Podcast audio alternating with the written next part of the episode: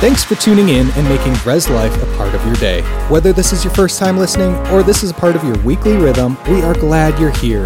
If you'd like to connect more throughout the week, check us out at reslife.org, download our app, or follow us on social media. It's time for today's message, so let's dive in. Good morning. So good to see you. It's good to be here. We love to be with Pastor Duane and Jeannie.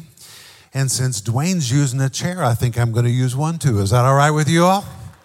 You know, it's amazing that we are here because on Wednesday, we're building a new TV studio in Moscow. And by the way, we're so thankful. Jesus, thank you for our studio. Who would have imagined that from Moscow, Russia, we would be broadcasting the teaching of the Bible around the planet? Is that amazing? In the last two years, God also enabled us to purchase the largest Russian speaking Christian satellite network in the world. It is ours. And 24 hours a day, seven days a week, we're broadcasting the Bible to the entire planet. And it is amazing where Russian speakers live. They are all over the world. For example, we have a huge contingency of people who live in Peru and Chile, and they tune in every week. And COVID was such a good thing for our ministry because when people were locked down, Russian speakers began to look online for somebody who could teach them the Bible. And our church, which was already about 30,000 members online pre COVID, by the end of COVID, had grown to an attendance of 200,000. And I'm talking 200,000 that are with us every week. Now, if you think about 200,000, that's like two or three football stadiums of people that are together every week. And now we have our new studio. And so we're filming from our new studio. And from Moscow, we're taking teaching that people can trust to the ends of the earth. But the reason I'm telling you this is because just on this past Wednesday, I was walking through the new studio where construction is now taking place on Denise's TV set. And I was so excited about what I was looking at on the ceiling and the walls that I didn't notice a bucket that they were using to work. I tripped over the bucket, fell, and broke my right foot.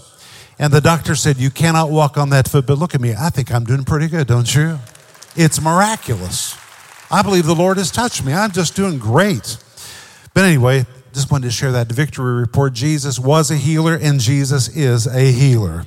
He's still in the healing business. But open your Bible to the book of Hebrews, and I want you to go to Hebrews chapter 12. And if you were in the previous service, how many of you were in the previous service? Did any of you stay? We're going to pick up where we left off in the last service. If you missed it, don't worry, because I'm going to make sure you get what they got. But Father, we thank you in the name of Jesus for this time of the Word of God, that we can sit down together and we can share from the Word. Holy Spirit, you're the great teacher. So today we ask you to take us into the Scriptures until we see it, we feel it, we experience it, and we're changed by it. And we thank you for this in Jesus' name. And everybody said, Amen. By the way, I want my wife to stand. Denise, would you stand? I'm so glad Denise is here with me. But today we're going to begin in Hebrews chapter 12 and verse 14. And I'm reading from the King James Version, and we're going to go into the Greek text today to see how the Greek says it differently. But when you come to Hebrews chapter 12, verse 14, it says, Follow peace with all men and holiness, without which no man shall see the Lord. Then in verse 15, looking diligently, lest any man fail of the grace of God, lest any root of bitterness springing up trouble you, and thereby many be defiled. But I want us to go back to the very beginning of verse 14. If you have a ink pen or a pencil, get ready to take notes today. And the first thing you need to do is either underline or circle the word follow in verse 14. And as I shared in the previous service, this word follow in Greek is the word dioko. And this word dioko is very important because in the New Testament, it is normally translated as the word persecute. It means to hunt or it means to follow, and it can be translated to persecute. In a hunting sense, it described a hunter who put on all of his hunting clothes and his hunting gear, and he was so committed that he was going to capture that animal, that he follows the scent of the animal, he follows the tracks of the animal, and in fact, the tense that is used here means to habitually follow and follow and follow and follow and follow until finally you apprehend, capture, or kill that animal. That is the word which is used in this verse when the Bible tells us we are to follow after peace. It describes something that is very intentional, which means you're not going to have peace with other people unless you're intentional about getting peace with other people. And furthermore, because it is the word dioko, it means peace does not normally come to us. If you're sitting just hoping that peace will come your way, you're probably are not going to experience peace. If you want peace in your relationships, then you have to do something to follow after peace. The same word dioko is used in 1 Corinthians chapter 14 verse 1 where it says we are to follow after love. The same word, which means if you want loving relationships, you can't sit at home and wait for somebody to call you. If you just sit and wait for love to come your direction, you're probably going to be disappointed. If you want to have a friend, then you got to be a friend. If you want to have loving relationships, then you got to do something to pursue them.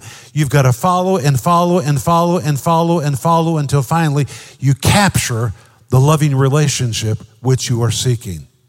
So now we take it into this verse where it says, follow peace. So if we want to have peace, we can't wait on peace to come us to us. If you want peace with your spouse, then you've got to pursue it. If you want peace with your sibling, you've got to pursue it. If you want peace with your friend or your employer or a fellow worker, you can't just hope it will come your way. But dioko, you've got to say, Holy Spirit, show me how to put on my hunting clothes, my hunting gear. Show me to detect the scent of peace the tracks of peace, and I'm going to follow and follow and follow and follow until finally I capture peace. You know, yesterday we had lunch with Pastor Duane and Jeannie, and at this season of the year, they're going to talk about hunting. Well, just yesterday, before they met us for lunch, Pastor Duane had already been in a tree that is amazing to me. I can't ima- not imagine sitting in a tree. I'm obviously not from Grand Rapids, Michigan. Sitting in a tree just waiting. You don't end up in a tree by accident, it is intentional.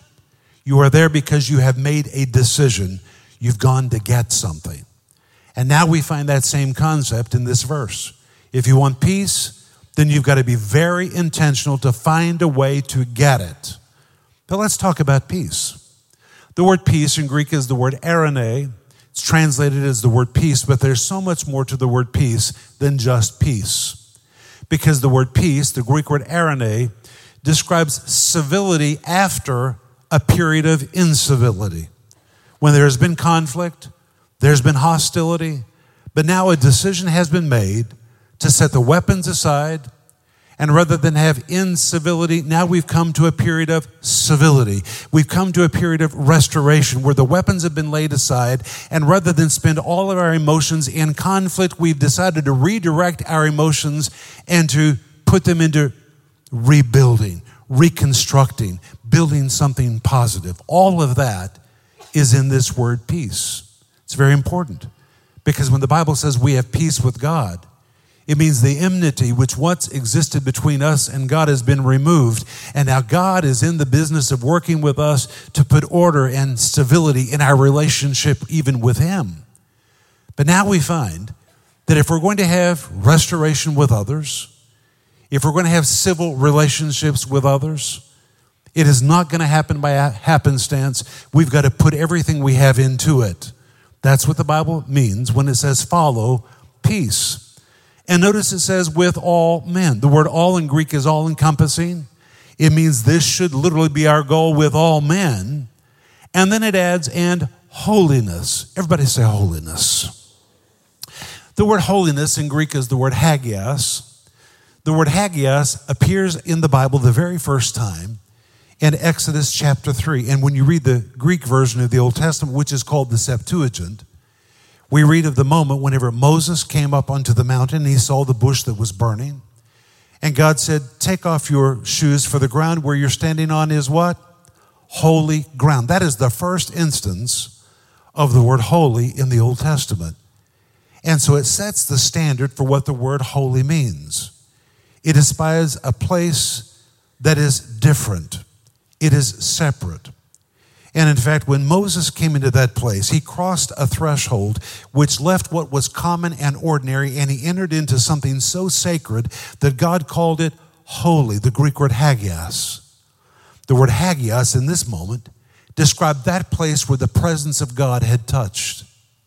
And though it was just a regular mountain, and in fact, if you had seen that mountain, it didn't look different than any other mountains around it. But when the divine presence touched that mountain, the presence of God sanctified that mountain. And suddenly it became a different mountain. It became a separated mountain. It became consecrated. It became a holy place. It's very important that we understand that because the Bible says we are holy, we are saints. The word saint is the same word, the Greek word hagios. If you just look at us, according to the outward view, we just look like everybody else. But my friends, the very fact that we are called saints means we're not like everybody else. We may outwardly look like everyone else, but when the divine presence touched us, the presence of God, which is the Holy Spirit, separated us. He sanctified us. And in this world, we are not like others. We are called to be saints. We're called to be holy. Another example of the word holy would be the Bible. What do we call it? It's called the Holy Bible. The word Bible in Greek is the word biblios, it means book. But the first part of the word is hagios, the Holy Bible, which means the Bible, though it is a book, it is unlike any other book. You can go into the library, which is filled with thousands and thousands of books, and in the library you will likely find a Bible. But the Bible, because it is the Holy Bible, it is different. It stands in a unique category all by itself. There is not another book in the world like unto the Bible because it is a separate, it is a holy, it is a consecrated book. You have to understand that when you discuss the word holy. But now you come to this verse and it says, follow after peace aggressively, habitually. Put all your heart into it. Follow, follow, follow until you capture peace with all men and holiness and in this particular context, this word holiness means God has changed us, and therefore He holds us by a higher standard. We're not allowed to behave like other people. We have been changed, and therefore God expects our behavior to be different. He expects our behavior to be separate, to be of a much higher level. And in fact, when we fall into carnality and allow strife or conflict, the verse goes on to say the effects of that. It says, Follow peace with all men and holiness, be different, be separate, without which no man shall see the Lord. And when you first read this, it sounds like if you don't have this state of peace in relationships, or if you have any kind of strife in your life, maybe you won't see the Lord. But the fact is, there have been many bitter Christians that died and went to heaven. So, what is this talking about? The words shall be in Greek are a particular word and tense, which literally means you shall not be admitted into the immediate presence of the Lord, which means when you have something going on in your heart which separates you from others, maybe you have bitterness, maybe you have unforgiveness, something that's privately raging in you, maybe no one knows about it except you. But when that is taking place in you, that issue in your heart will stop you, it will prohibit you, it will block you from experiencing the presence of the Lord. Which explains why. You can be in a church service where everyone around you is blessed. They're crying, they're laughing, they're deeply touched, and you're sitting there wondering, What's wrong with me? I feel absolutely nothing. It's like you're not able to enter into that. And that's what this verse is describing. That when there are unresolved issues on the inside of you, those issues become a prohibitor which literally stops you from being admitted into the immediate presence of the Lord. And that is why this issue is so very important. And that is why when you continue to the next verse, it says, looking diligently. Now, that is what the King James Version says. If you read this in the Greek text, it is the Greek word episkopos, and this is very important. It's a compound of two words the word epi, which means over, and the word skopos, which means to look. The word skopos from the word skopeo is where you get the word for a telescope or a microscope. It describes a very, very intense focus or an intense looking. But when you compound the word skopos with the word epi, it's no longer just looking, but it's episkopos. It's looking over something, it's taking oversight of something. And in fact, it is one who has a supervisory position. His job is to oversee a thing, to take care of a thing, and to be responsible for a thing. And in the New Testament, the word episkopos is no, most notably translated as the word bishop. So you could actually translate this verse bishoping yourself, bishoping yourself. You have to pause for a moment then and think, what is a bishop? Well, I'm a bishop. We have many, many churches. We've got five affiliates just in the city of Moscow. A bishop is one who has oversight of a church or a group of churches. And as the bishop, the buck stops with him.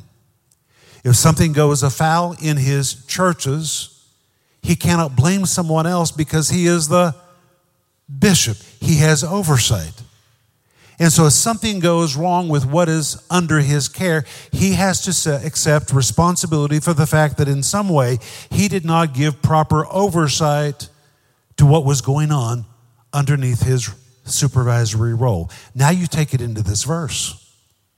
And we find that very often when people have issues in their heart, they want to blame others. They want to say, well, the reason that I have this attitude is because of my wife. Or I would be more faithful to my church, but my church was not faithful to me. When I needed my church, where was my church for me? People have issues with everyone, but the fact is, we are all bishops of our own hearts. I'm the bishop of my heart. And it doesn't matter what anyone else around me has done, I am the only one with authority to say yes to what takes place inside me. I can say no to bitterness, or I can make room for bitterness in my heart. And now, when we come to this verse, we find that we cannot pass the buck to someone else. And I understand that there really are issues which happen in life very unjust things which happen to people. But as believers, we have to come to a place where we stop shifting blame to others and we learn to accept responsibility for our own spiritual condition. And that is what this phrase, looking diligently, the Greek word episkopos, means within this text. We're the bishops of our heart, and therefore we have to assume responsibility for what is going on inside our hearts. And the verse goes on to say, looking diligently or bishoping ourselves, lest any man fail of the grace of God. Well, now that's a very, very interesting statement. How do you fail of the grace of God? Most people would say that grace is what God does freely for you, and that is absolutely true. And in fact, the word grace, the Greek word charis, is also where you get the Greek word keritos, which is where you get the word favor or something that's been done freely for you. So an act of grace really is something done freely for you by God. But the word grace, the Greek word charis, is such a powerful word, and most believers today have no idea really what it means. Even when I hear people teach on grace on TV, they, they, they, they miss it completely. The word grace is not a New Testament word, it became a New Testament word. The word grace, which is the Greek word charis, was a word used by pagans, pagans who worshiped other gods, to describe a moment when the gods would, by some act of favor, touch an individual. And when a person was touched by grace, they were empowered be, to be different than they were before. They were so empowered to be different that people would say a person under grace was under a divine spell. That's literally what the Greek said. Oh, he's under grace. He's under a divine spell. He's different than he used to be. He's been touched to such an extent that he no longer is what he used to do. He can now do what he could never do by himself. He's under sign kind of a divine spell, which has completely transformed him and empowered him to be different. This explains why the Apostle Paul says, By the grace of God, I am what I am. He really meant, by the grace of God, I'm not what I was. Because when the grace of God touched him, it so transformed him that suddenly he could do what he couldn't do before. He could behave differently than he behaved before because he was under the spell of God. He was under a touch of divine grace. It was a touch freely given by God. Well, if it's freely given by God, if it's free, then how can you fail of it?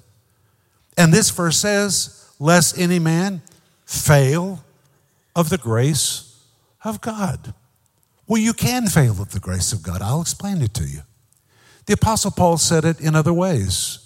For example, in one place, the Apostle Paul said to his readers, Don't receive the grace of God in vain, which means God can give you his grace, but if you don't cooperate with it, it will not produce what it is supposed to produce. Even though God gives it, you've got to cooperate with it. In another place, the Apostle Paul said that you can frustrate the grace of God. Now, isn't that an amazing statement? That God gives grace to change you.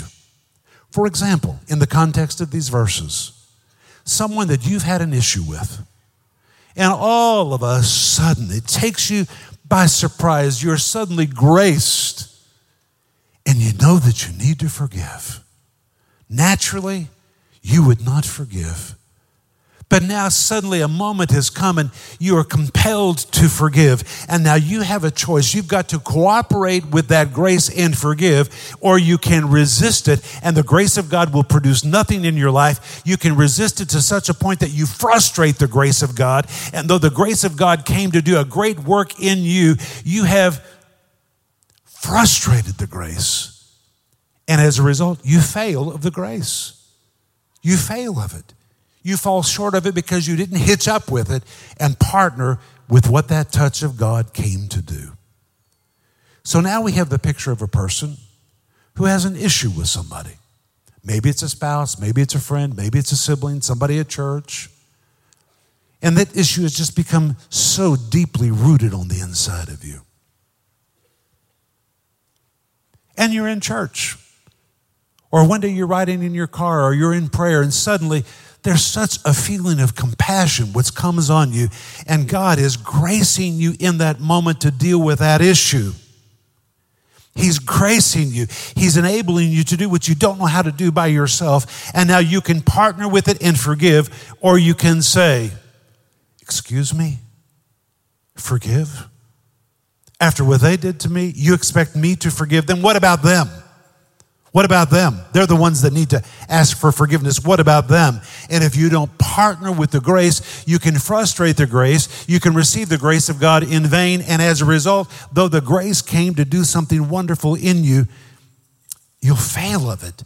Not because the grace is ineffective, but because you refused to participate when God came to help you. That's what this verse is describing. And that's why the first of the verse says, looking diligently. The Greek word episkopos. It's your heart. Take responsibility for yourself. And when the grace of God comes to help you get through an issue with an individual, partner with that grace. If you don't, you can fall short of what the grace came to do in you. Then it goes on to say, lest any root of bitterness springing up trouble you and thereby many be defiled. And notice it says, less any root. The word root in Greek is the word rhiza. The word rhiza describes a plant that is deeply, deeply, deeply, deeply rooted. It's sending its roots deeper and deeper and deeper and deeper and deeper. And you know the root is there because it begins to produce life and that's why the rest of the verse says, Lest any root of bitterness springing up, if there's a root of bitterness inside you, eventually it will begin to poke its way up through the soil. There will be evidence of it. And usually the evidence is bitterness. And that's why the verse says, any root of bitterness. The word bitterness, the Greek word pikria, which describes something that is sharp, sour, caustic, foul, and usually in this context, it would describe words that are bitter or words that are caustic. And here we find that when a person has a root of bitterness,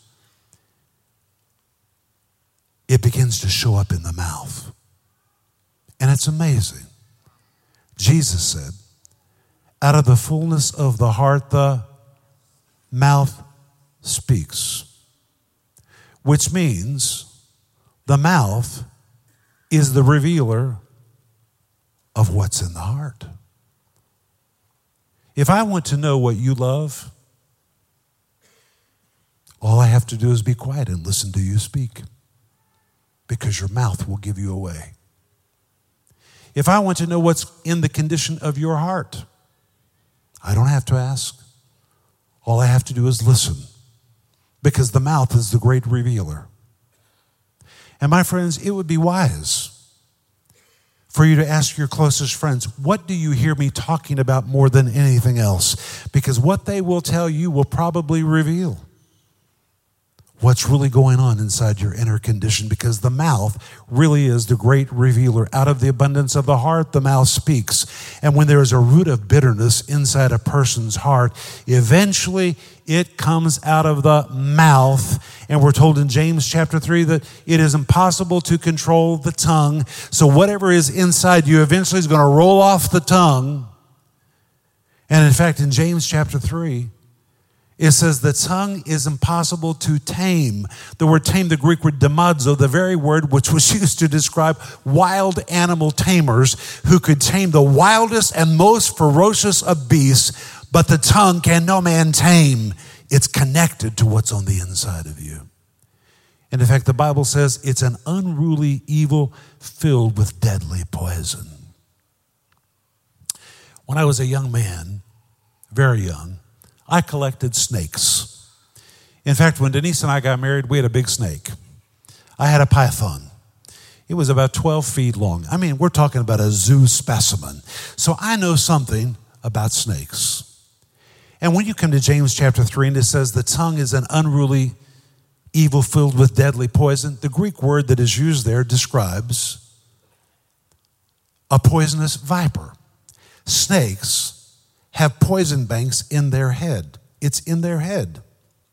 And when they inject their fangs into a victim, the first thing that a snake does, it begins to push down with its head. And when it pushes down with its head, it is the equivalent of you pushing a syringe deeper and deeper. Every time it pushes, it pumps that poison deeper and deeper into the flesh.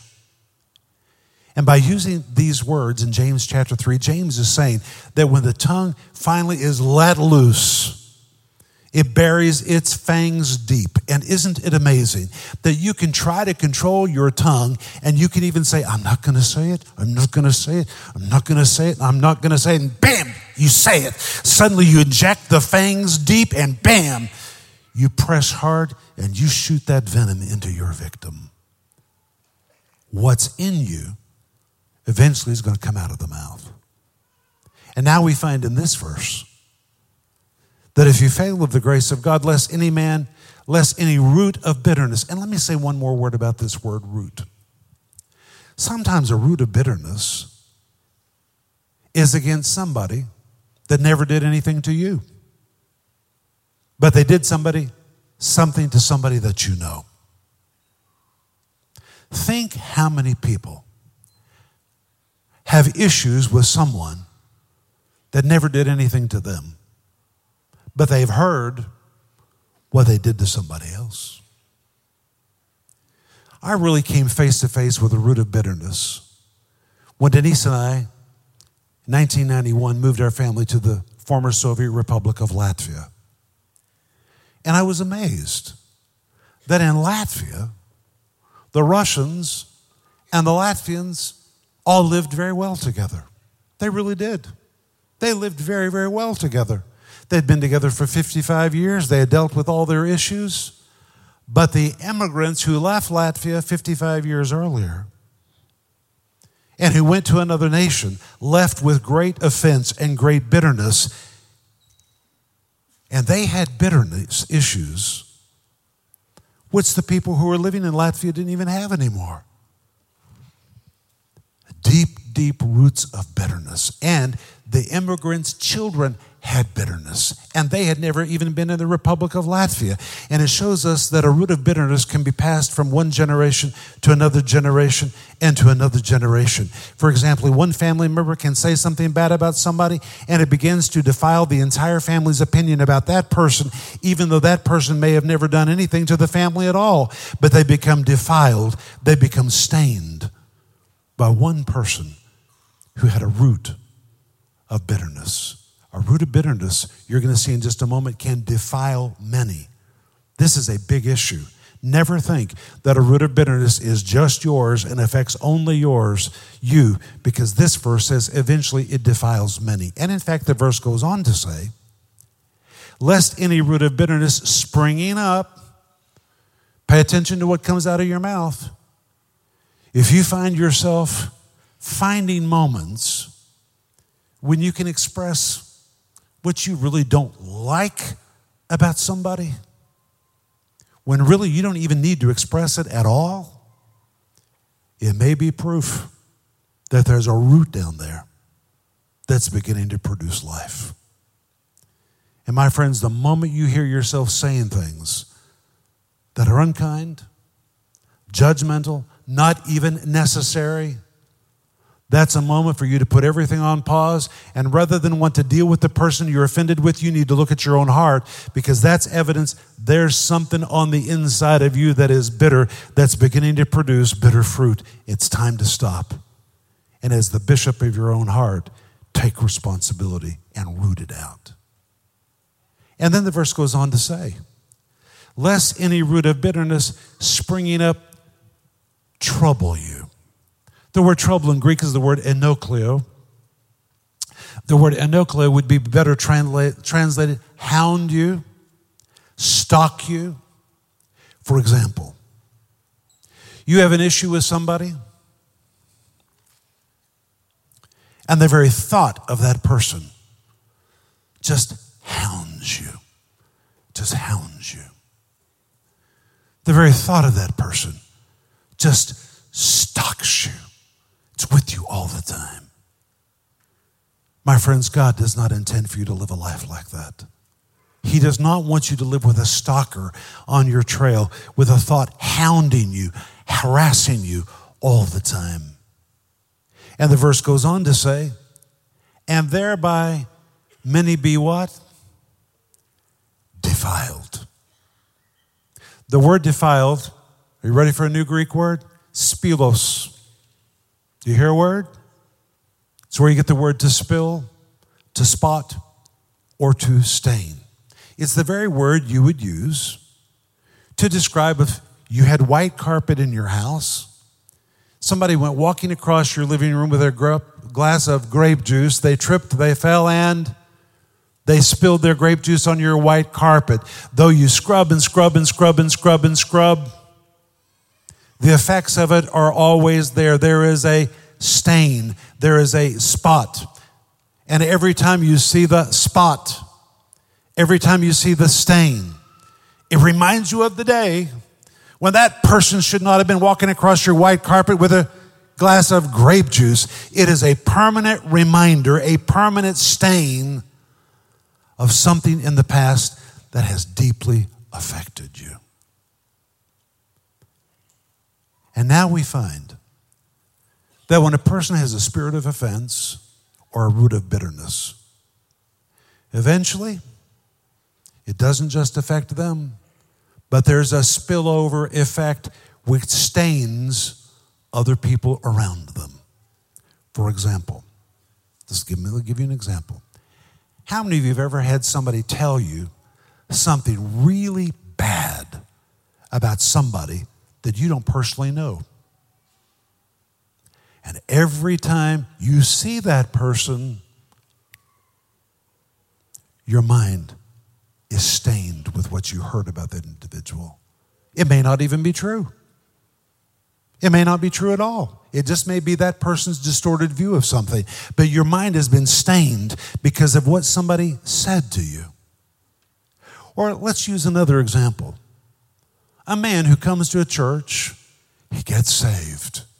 Oh, his life is so transformed. Oh, he loves that church. He thinks Pastor and Duane, Pastor Duane and Jeannie are just the best thing in that Resurrection Life Church. Oh, it is the best place I've ever been in my life. I'm going to give my money. I'm going to serve God. And ah, oh, they just love, love, love, love, love. And then one day,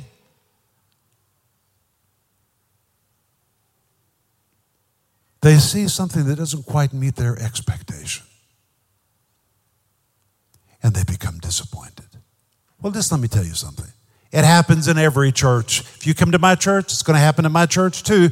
That's because the church is comprised of human beings that are washed in the blood of Jesus. But you're never going to meet a perfect person, a perfect pastor, or a perfect church. So you have to be realistic. The church is the church. We're all redeemed people trying to grow up and become better. And sometimes you see things that you wish could have been done a little bit better but because this person doesn't have the maturity to deal with it, what he sees begins to fester on the inside of him. And as it festers, the root begins to get deeper and deeper and deeper. He used to come to church with his family because he loved to worship. But now, when he comes to church, he takes his seat in his pew and he's there to nitpick. He's looking now to see what he doesn't like, what he's going to disapprove of. Are they going to do it again? That's the sign of a root of bitterness working in him. When he goes home from church, rather than sit around the table at lunch with his family and talk about how wonderful the church is, that root of bitterness begins to show up in the dad's mouth as he says, I can't believe the church did this, and I can't believe the church did that, and I just can't believe, and I just wish that. And sitting around that table are his children. And that father does not realize the power of his words as he verbally begins to stain the view of his children about the church. Now, when the children come to church and they look at the pastor, they look at the pastor with the same suspicious eyes as their father because they've been stained by the irresponsible words of their father.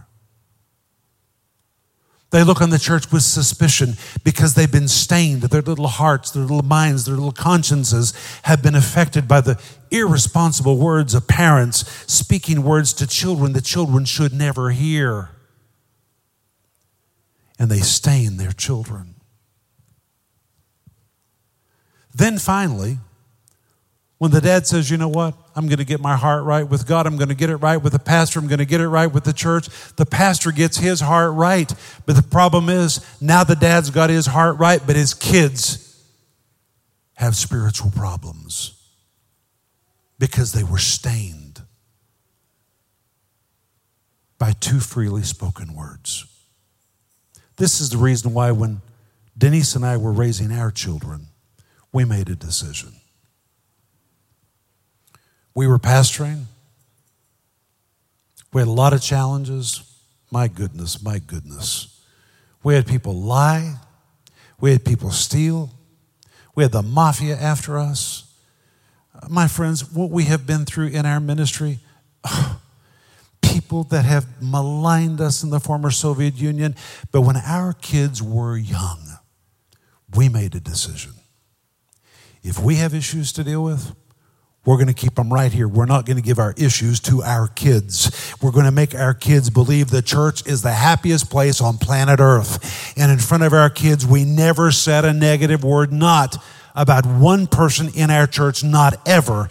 And if Denise and I were dealing with issues, we talked about it between ourselves only, but in front of our kids, we talked about the church as being the happiest place on the earth because we didn't want to give our issues to our kids.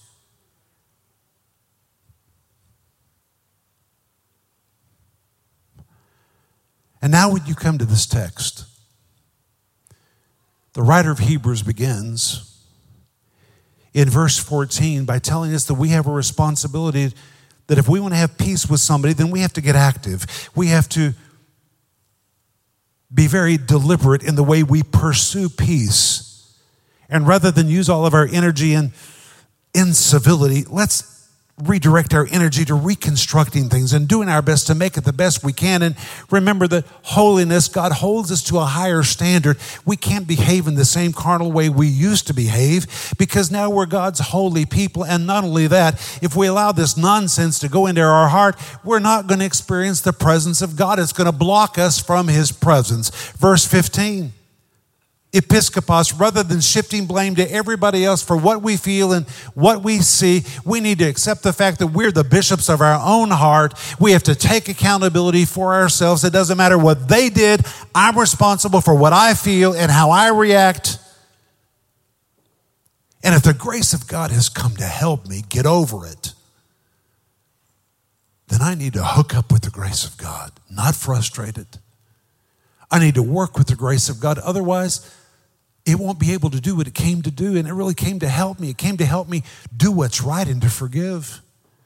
And by the way, if I frustrate the grace of God and don't do it, let it do it work in me rather than be changed, I'm going to end up with a root of bitterness. It's going to fill my mouth. And in the end, it's going to defile those that are around me. It will spot them, it will stain them. I think it's a pretty powerful text. There's much more than meets the eye in these verses than what you first read when you read this in the King James Version. And in this text, God is imploring me, every one of us, to take responsibility and to say, Lord, it's my heart. I'm the bishop of my own heart. You hold me accountable for what I take place, for what I allow to take place inside here.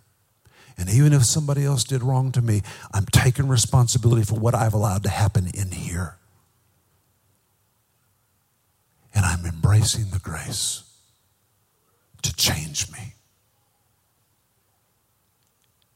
And dear friends, if you will reach out by faith and pray that and embrace the grace, God will give you charis. He'll give you keratos. He'll give you a favorable touch that will empower you to do what you need to do. That's what was on my heart to share with you today. I want you to put your hand on your heart. I'm going to pray for you as Jared comes. Father, we thank in the wonderful name of Jesus for the Bible that is just so amazing. The Bible is amazing. We thank you for the Word of God. Holy Spirit, we ask that you would extend to us a touch of divine grace to change us. Help us to live up to who we are. Lord, you've changed us. You've called us to be different and to behave and to act and to think differently than we used to. Help us to come up to who you've really made us to be. And I thank you for this. In Jesus' name. Thanks for listening.